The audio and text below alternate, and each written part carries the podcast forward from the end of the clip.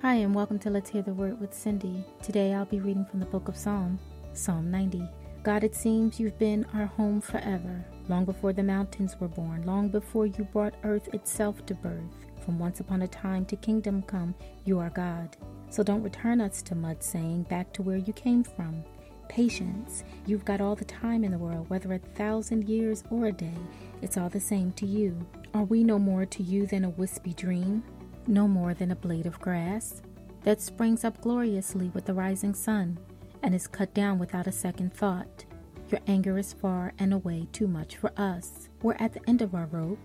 You keep track of all of our sins. Every misdeed since we were children is entered into your books. All we can remember is that frown on your face. Is that all we've ever going to get? We live for seventy years or so. With luck, we might make it to eighty. And what do we have to show for it? Trouble. Toil and trouble, and a marker in the graveyard. Who can make sense of such rage, such anger against the very ones who fear you?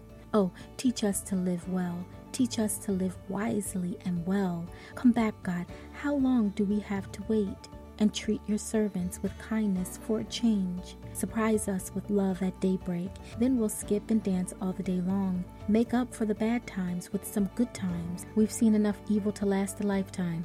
Let your servant see what you're best at, the way you rule and bless your children, and let the loveliness of our Lord, our God, rest on us, confirming the work that we do. Oh yes, affirm the work that we do. Thank you for listening today. Be blessed.